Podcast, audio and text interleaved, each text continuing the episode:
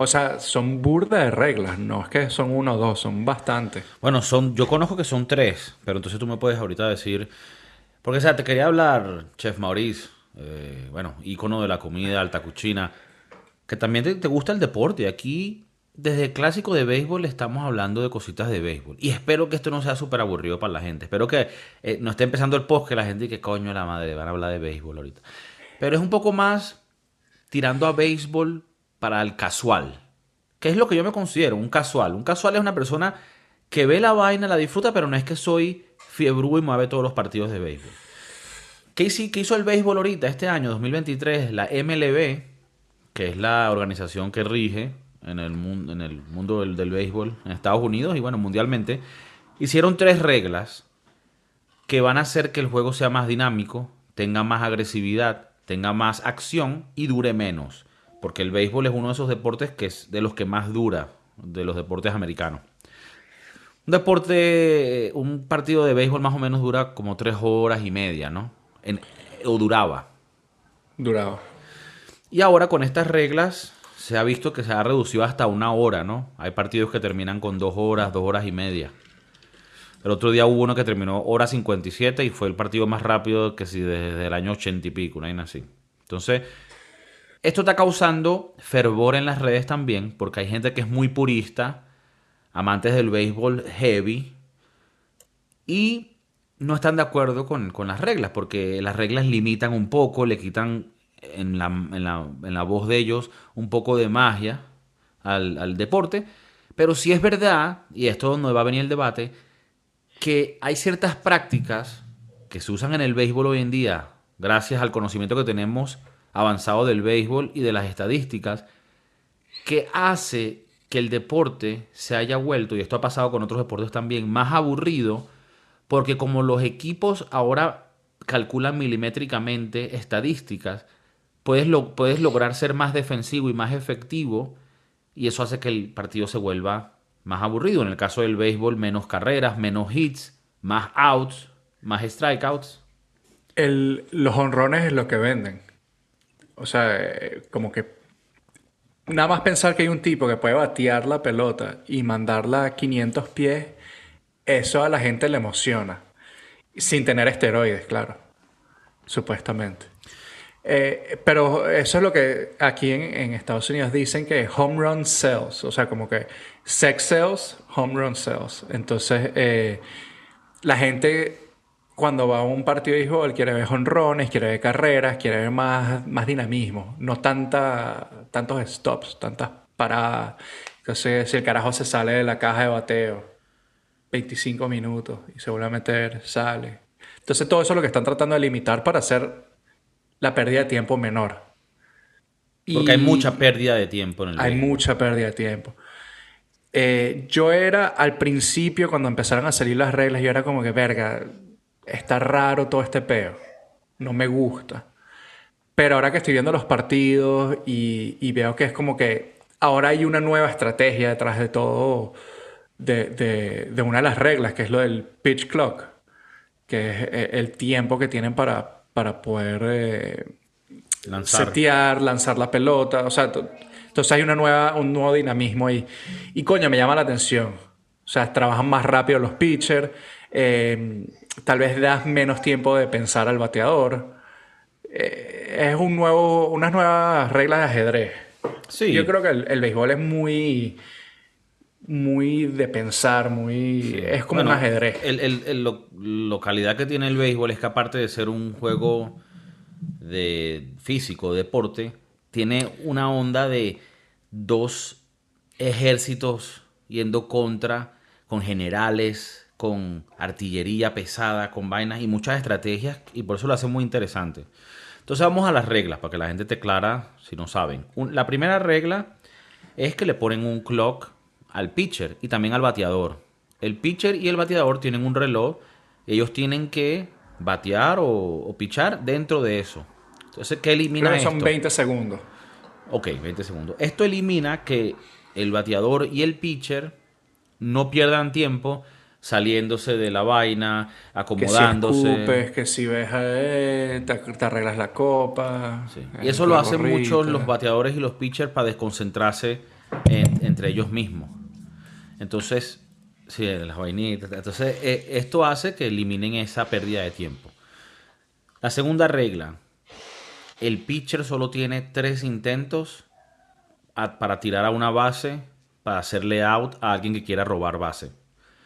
¿Por qué, quiere, por qué hacen esto? Bueno, con la misma, el mismo ánimo de, de hacer que el juego sea más dinámico y más ofensivo, ya la gente no robaba bases, porque la, la estadística mostraba que terminas perdiendo más tratando de robarte la base, porque lo que vas a ganar, que es llegar a segunda base, no va a ser suficientemente bueno para el riesgo que vas a tomar en, en ese out. Entonces ya la gente no robaba bases. Esto va a hacer que la gente robe más bases, porque el pitcher ahora no puede tirar infinitamente, solo tiene tres. Y si en la tercera no lo agarra out, la persona avanza una base. Y una de las cosas es que ahora las bases son más grandes. Ajá. Una otra cosa. para... La- que, que va en conjunto con eso, la base es más grande, por ende, más fácil de robar la base, porque uno te achica la distancia entre base y base, y dos, te da más circunferencia o más área para agarrar la base. Y una de las razones por la que la base es más grande es para limitar las, eh, los injuries, la- las lesiones. Entonces pueden separar. Es una también de las razones para, para Ok, limitar es una de las, las razones. lesiones. Pero obviamente también te achica la distancia y te, da, Claro. un ben- y te da un- como que más incentivo a robarte la base. Y acá haya más carrera, porque lo que está pasando es, y la última regla, aunque tú dijiste que tal vez había más, pero la última que yo conozco es que están limitando lo que se llama shifting. Esto lo aprendí yo hace una semana, porque me estoy metiendo en el mundo del béisbol, y yo, ¿qué, es shifting? Bueno, estos coño madres equipos tienen la estadística de, de los bateadores, dónde batean siempre. Entonces lo que hacen es que si viene tal bateador, que ya saben que siempre batea para la derecha, todo el equipo se mueve a la derecha. Y el que está en tercera base termina estando como en segunda. Y el shortstop termina estando en el outfield. Y entonces Es lo como que... para tener más gente en esa, en esa zona de bateo para que sea más fácil El out. mm, a sacarlo el out. Claro. Entonces, claro, la gente dice, coño, pero ¿por qué vas a limitar el shifting? Pero yo también entiendo que hace 50 años la gente no sabía estas estadísticas. Entonces era más divertido porque ese carajo podía batear para allá y era más jodido hacerle el lado. Entonces eso iba a causar que a veces fuera un hit, fuera carrera, etcétera. Pero si ya tú sabes y tienes a los 10 carajos del... No sé cuántos están en el campo específicamente, ahorita no me acuerdo, pero si tienes a todos en esa área, 9, coño, obviamente va a haber más outs y menos acción. Entonces están Claro. limitando el shifting. Te puedes mover dentro de tu posición, pero limitadamente para que no, como quien dicen, truquen esa vaina. Y bueno, Bueno, pero al, al final es estrategia, ¿no? En to- todos los deportes te- tienen su estrategia y bueno, el béisbol eh, con lo del shift eh, era parte de la estrategia. Ahora, bueno, entiendo que quieren hacerlo más con más carreras, más, emocionante para el público. Eh, eso lo entiendo. vamos a ir un poco más profundo. Ahora que, a menos que tú tengas otra regla que, que no me acuerde. Con estas reglas en pie, yo digo, porque vamos a, poner los argumentos de los dos lados. Por lo menos en el shifting. Sí entiendo el argumento de que esto va a hacer que haya más carreras, menos outs. Pero por el otro lado, tú no piensas que tal vez esto pudiera funcionar de tal manera. Tú no restringes el shifting. Este bateador, eh, lo he visto súper agresivo, que todo el mundo está en la derecha, nadie en la izquierda. El bateador diga, ¿sabes qué? Voy a practicar para batear para ese lado y me cojo Eh. a estos pajugos. Es que no es tan fácil. Y eso es lo otro que te quería preguntar a ti, porque yo no conozco. ¿Es eso así tan fácil o es una vaina muy marcada de que tú bateas así y eso es que tú no es que tú puedes decir, no, ahora voy a batear así? Claro, nosotros no podemos hablar de eso porque nosotros no somos profesionales en la materia. Tendríamos Claro, pero que tú, tener tú hablaste con un poquito de seguridad. ahí. Claro, bueno, porque yo jugué un poquito de béisbol, igual que tú. Pero, y yo era mucho de pulling de ball, o sea, eh, bateas a la derecha, la mandaba siempre mucho a la derecha, Ok. o a la izquierda, la- izquierda a del tu campo. izquierda. exacto. Entonces, y a mí me decían, trata de mandar la pelota hacia, hacia el right field, y se me hacía muy difícil. Claro, en esa época era un carajito y estaba aprendiendo. Tal vez estos carajos profesionales deberían ser unos huevos pelados, mandar la pelota para el otro lado. Claro. Estamos aquí Eh, hablando paja nosotros. Sí, sí, estamos echándole mierda Deberían a los carajos aprender que... Eh, Shohei Otani, eh, un pipi pelado. Porque si te pones a ver en la física, para tú tirar una, una bola al lado contrario de la naturalidad del swing, tendrías que agarrar esa bola lo más tarde posible. ¿Verdad? Correcto. Porque, eh, eh, o sea, cuando tú estás bateando, si la agarras temprano, es donde va a dar más el efecto. Si la agarras en el medio, igual, del medio para la izquierda. Si la agarras al final, pero también ahí es donde está el riesgo más grande, ¿no? Si esperas hasta el final en el swing. Y más con estos pitchers, que ese es otro tema, que ahora están pichando de una manera, con unas revoluciones por minuto. Es una demencia lo que están haciendo y es muy difícil batearle a esos coño madre. Bueno, ahora hay, hay carajos que, que pichan 105 millas por hora. No está fácil. Imagínate batear una pelota a 105 Y millas el otro por día hora. me, me- me metí cuando o sea, estoy viendo estos videos más profundos del béisbol.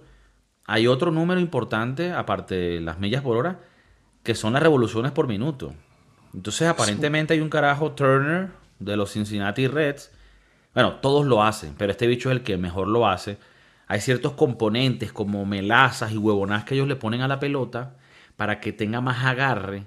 Y los coño madre les, le pueden subir de 2.600 revoluciones por minuto, casi llegando a 3.000 revoluciones por minuto a la bola.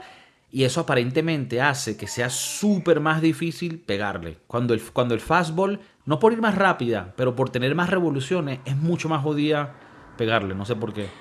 Ahí, ahí, bueno, eso los empezaron a banear.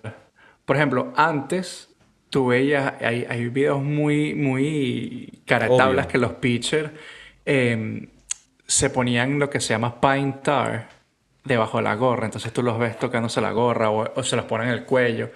Y son bastante caratablas porque eh, todo el mundo lo veía. Y el pine tar, eh, como es pegajoso, te, te da mejor grip, mejor agarra la pelota.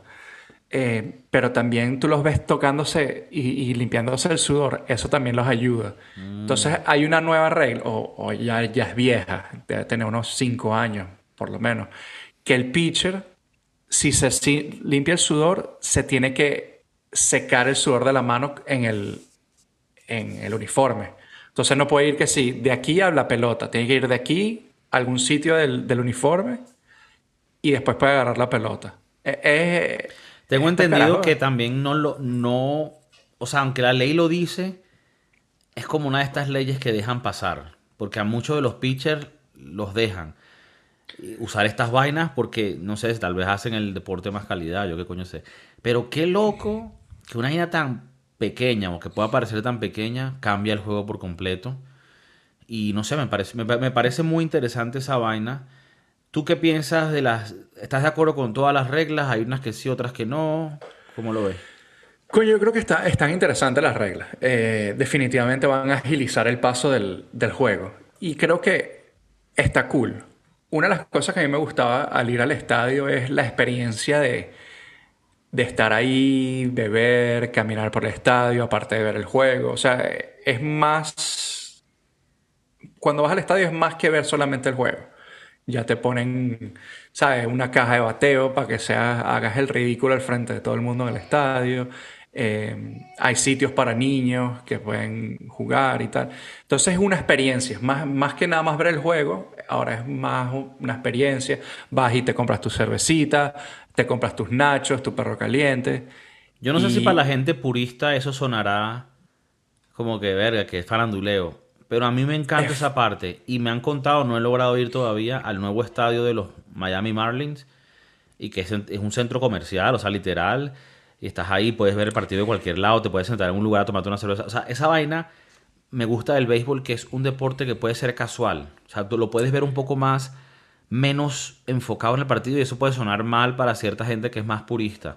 Pero eso también invita a más gente a ver el partido. Y eso beneficia a los puristas también. Porque o sea, si tú eres una persona que estás muy metida en algo, a ti también te, te- te- beneficia que haya gente casual que lo consuma porque eso le da más presencia. Y eso creo que es lo que está queriendo hacer la MLB con estas nuevas reglas. Después del clásico le están metiendo un marketing a la MLB porque yo lo veo en todas partes. O sea, yo estoy aquí en Europa y en, y en mis feeds veo todo de béisbol ahora.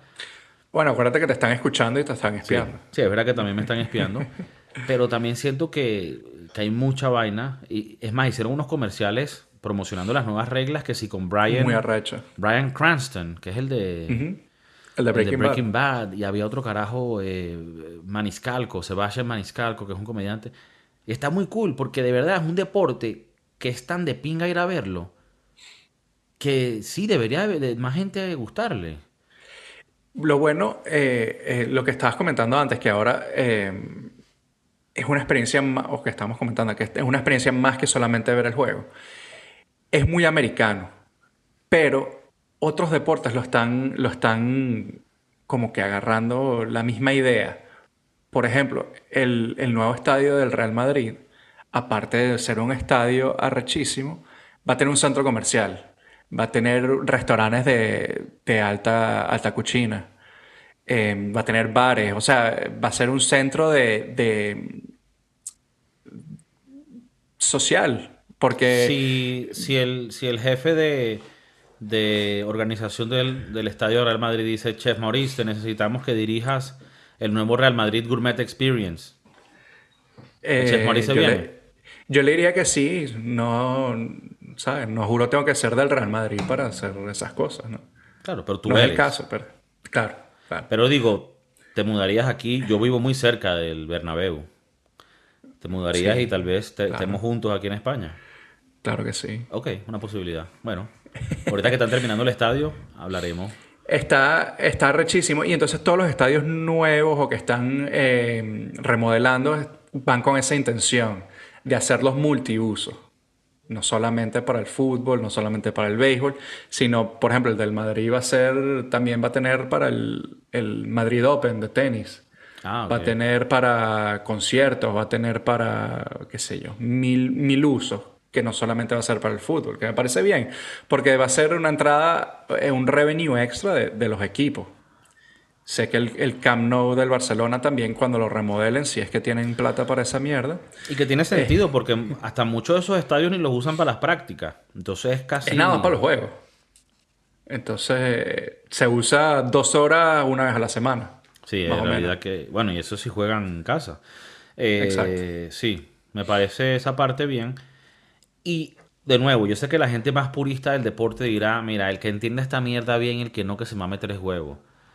Pero tú también necesitas que otra gente traiga real al deporte para que te lo, te lo haga más grande para ti. O sea, eh, y, y esto también me ha costado tiempo entenderlo. O sea, tú necesitas que también, si tú haces un contenido o si tú si ah, tienes un producto, tú necesitas a los que son loyos, loyos, los que están ahí contigo, que conocen todas las vainas profundas de la vaina. Y también necesitas gente que lo vea más casualmente.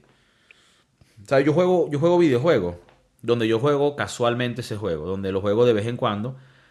Y esa gente necesita que haya gente como yo, porque nosotros también damos real al, al juego. Y eso hace que, que le funcione a todos.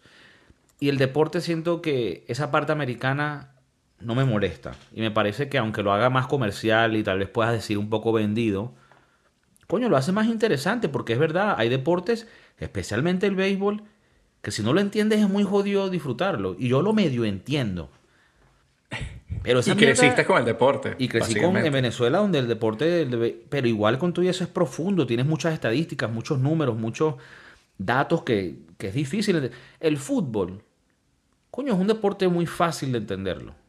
Con esto no Claro, estoy diciendo que no sea profundo y que no hayan estrategias complejas y todo este peo, pero visualmente es simple ver lo que está pasando. Hay dos goles y uno va contra el otro. En el béisbol no es así. Es No, súper complicado. Tiene, tiene más, más estrategia. Pero Y bueno, que es más eh, difícil entender lo que está pasando, pues. Yo sí creo que eh, batear una pelota es una de las cosas más difíciles que puede hacer un humano.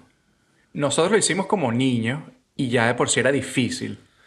Imagínate unos carajos que te están tirando 90, 100 millas por hora y tú lo que tienes que, o sea, tu, tu, tu rapidez visual eh, tiene que ser, o sea, es de punto 3 segundos, una vaina así. Es, es burda rápido. Y, imagínate hacer esa vaina on, on a daily basis, de- Bueno, a diario. viendo esto del, del, del béisbol, me, me empezó a dar ganas. Aquí no tengo mucho esa opción, porque en España no de, hay muchos de lugares. una caja de bateo. Pero de ir a una caja de bateo, tú tal vez tengas esa opción en Estados Unidos. Como la que teníamos ahí en el parque cerca de la casa, que ponías unas moneditas y, y bateabas. Y ver si uno, hecho el huevón, unas veces a la semana va Y empiezas con 60, 70, bueno, ya creo que 60 debe ser rápido. Y, y ves si puedes llegar a 80 y una vaina, ¿sabes? Eh, es peludo.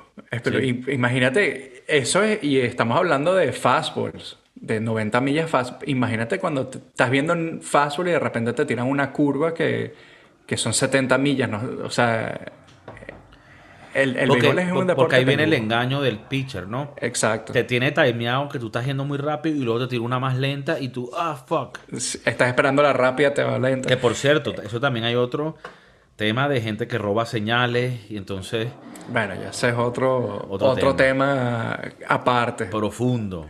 Y bueno, con la el cambio de tecnología se veía venir, ¿no? Que tipo Apple Watch o, ¿sabes? Verlo desde una cámara en, en el center field y, y bueno, eh, Sí. eran cosas que iban a pasar inevitablemente. Y eso es una de las cosas que mm, se dijeron o se dijo cuando, cuando pasó todo esto de los robos de señales. Eh, De los catchers, tecnología- porque el catcher le da una señal al pitcher para que el pitcher sepa lo que va a lanzar. Bueno, empezando el año pasado, cambió lo de las señales. Se siguen dando las señales con los deditos. Si estás viendo en YouTube, estás viendo mis señas de la curva y la. Y cambió a una cosa que se llama el pitchcom, que es una cosa que tiene el catcher, donde tiene los números igual que tú puedes hacer con los dedos. Tienes unos botones que le transmite al pitcher que tiene una como una vaina en la, en la gorra que te dice, por ejemplo, fastball in, que es lo que está llamando, y elimina ese, ese robo de señas. Claro. Bueno, como dicen que como el pitcher se volvió su catcher, que tampoco es así porque el catcher que tiene que dar la cara ahí literalmente para atajar Claro, esa mierda. pero donde, eh, por ejemplo, el gran Shohei Otani, Coño. el grandísimo, porque no solamente de estatura, sino de huevazo. em, él tiene su propio. Por ejemplo, lo que estamos hablando se llama el pitchcom, que generalmente son los catchers que mandan. Ahora, a la inversa, Shohei Otani es tan arrecho que él es el que llama las señales. Entonces, él, creo que es en. No es en la gorra, es en una de las mangas. Tiene los botones que él dice fastball in. Y a la inversa, el catcher le llega la señal que te dice fastball Sí, sí, eso eso es lo que me quise referir, que ya es no solo Otani, hay varios pitchers que se están volviendo ellos los catchers en ese aspecto, Exacto. de que ellos son los que dicen lo que van a lanzar. Que yo también no entiendo por qué no siempre fue así, pero ahora sí lo entiendo, que es porque si el pitcher le está diciendo la señal al catcher, el, el que está bateando lo está viendo. Entonces, tendría- entonces, pero qué raro que el catcher le mandaba la señal y el pitcher sí, no, sí, no. Pero lo, lo más lo, lo más loco es que antes la posición de catcher eh, evolucionó muchísimo porque antes era el coach que te mandaba la señal al catcher y el catcher se la mandaba al pitcher. Ahora la, la posición evolucionó tanto que los catchers se volvieron más inteligentes, eh, estudiaron más a los, a los bateadores que ellos mismos, o sea, se saltaban el, el, el, El analizar, catcher. el analizar qué tiro le deberíamos lanzar.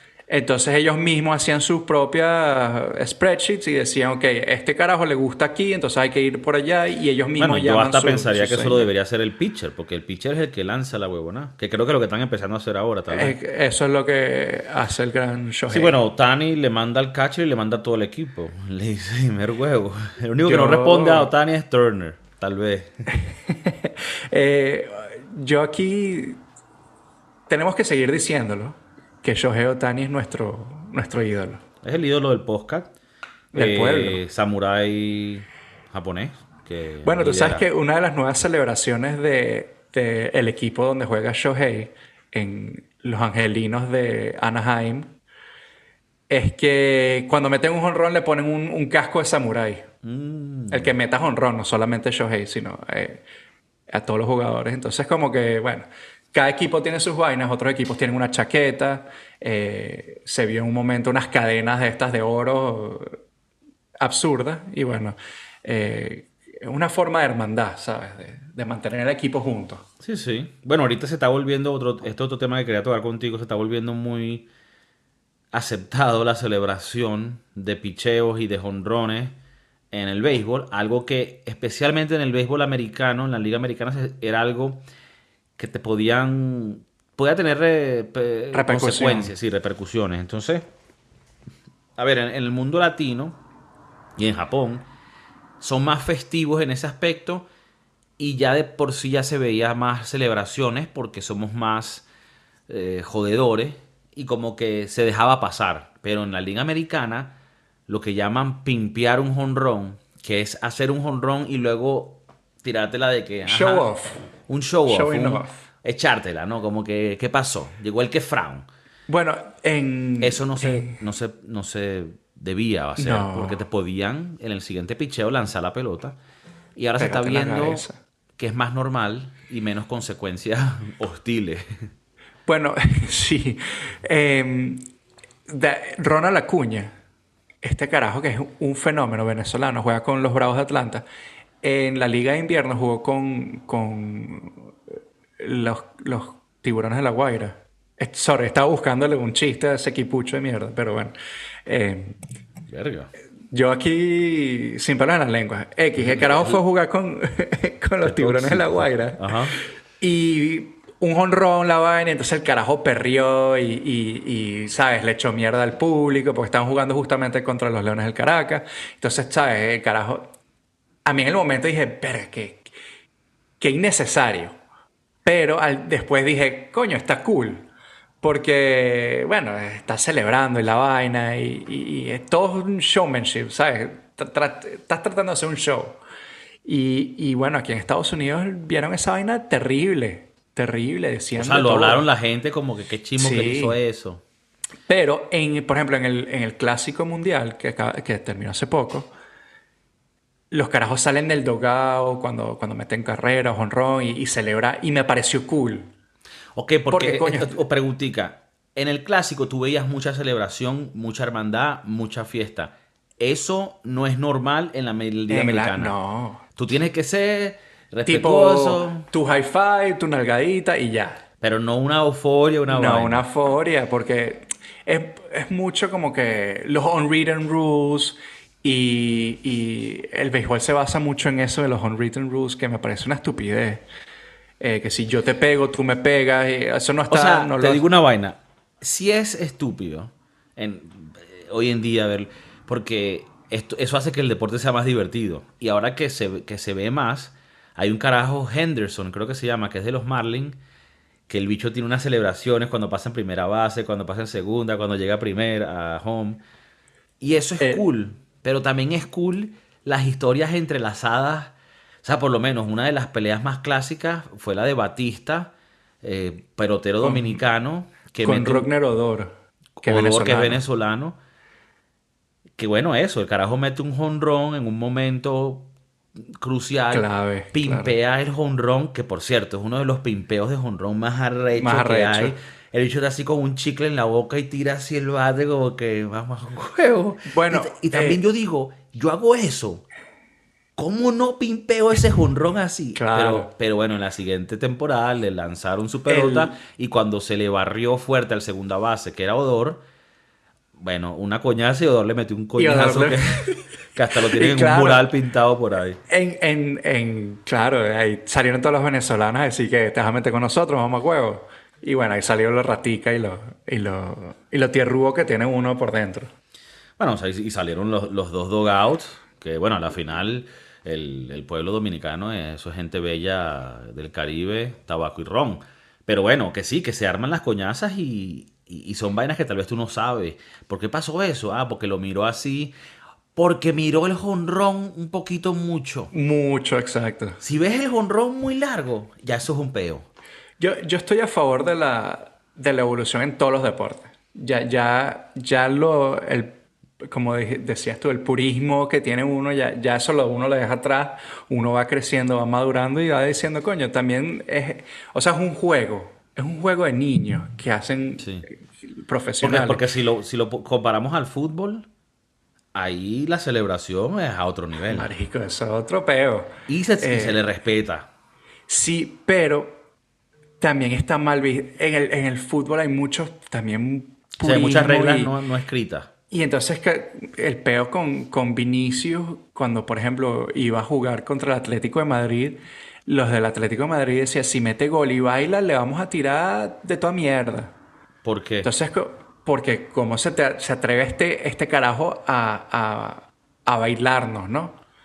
Eh, eh, hay un video muy famoso de- del Barcelona eh, jugando contra el Rayo Vallecano, donde los brasileros, creo que era Dani Alves y otros carajos, bailándole al frente del, del público del Rayo Vallecano y llegó Carles Puyol y lo sacó, dijo, o sea, corten esta mierda, nos van a matar aquí, porque se, se sabe que eh, los, los fanáticos del Rayo Vallecano son muy intensos. Los Muy bucaneros. to- los bucaneros son muy intensos y, y- y- y- y se toman cualquier vaina a la, ofensiva. Entonces, igual pasó al principio de temporada de fútbol, los del Atlético de Madrid decían, si Vinicius nos mete gol y nos baila, le tiramos mechero, le tiramos Mm. Bueno, si usamos botella. comparación, los brasileros en el fútbol serían como el extremo de los caribeños en el béisbol, Eh, el béisbol, de la exacto. celebración. Porque bueno, si vieron en el, en el- en el clásico de, de béisbol, hubo mucha celebración. Si, ¿Tú te imaginas a los alemanes bailándote? No, Sí. eh, o sea, eso no... Por eso cuando uno ve a los brasileros y, y uno dice que, que lo hagan, porque es su cultura, es su, es su peo, la samba y, y la fiesta y las garotas, o sea, no... Que lo hagan, por mí que lo hagan. no, Chévere, no, está bien que evolucione para ese lado. Pero que no lo hagan a mi equipo. y que, y que haya menos hostilidad y que cada vez sea algo más disfrutable, que se disfrute la competencia, que se disfrute en los momentos claves de intensidad, pero que sea de buena, de buena manera. Y que yo creo que esto ayuda a que haya menos de eso. Y, y bueno, habrán puristas que dirán los coñazos y las vainas en el béisbol es de pinga, como en el hockey habrá gente que le gustará eso. A mí me encantan los coñazos en hockey, por ejemplo. Eh, me parece arrechísimo. Ese es otro nivel, o sea, es el Es siguiente nivel, nivel. porque ahí, o sea, si en el béisbol está permitido, aquí está casi que apoyado. O sea, tipo, los bichos se ponen a pelear y los referees del partido hacen referees de la pelea. Sí, sí, sí, como que es parte del espectáculo del, del deporte. Exacto. Entonces, Y- pero bueno, sí, es loco. es- pero bueno, es interesante. La última es eh, el fútbol americano baneó las celebraciones por mucho tiempo y le llamaban, en vez de NFL, le decían el No Fun League, porque no podían celebrar, podía celebrar una sola persona, pero no en conjunto. Y, y era como que, marico, le estás quitando como que ¿Y la por qué, sazón a ¿Y por eso. qué era eso? Porque muchas veces las, las celebraciones salían de. Se salían de todo. Hubo uno muy famoso que es eh, Randy Moss, un eh, wide receiver de los, de los vikingos de Minnesota. Fueron a jugar contra sus rivales que son los Packers de Green Bay. Y el carajo metió un touchdown e hizo como la simulación de que, como si se estuviese bajando los pantalones y mostrándole el culo a el, La a, los- fanaticada. a las fanaticadas de los Green Bay Packers.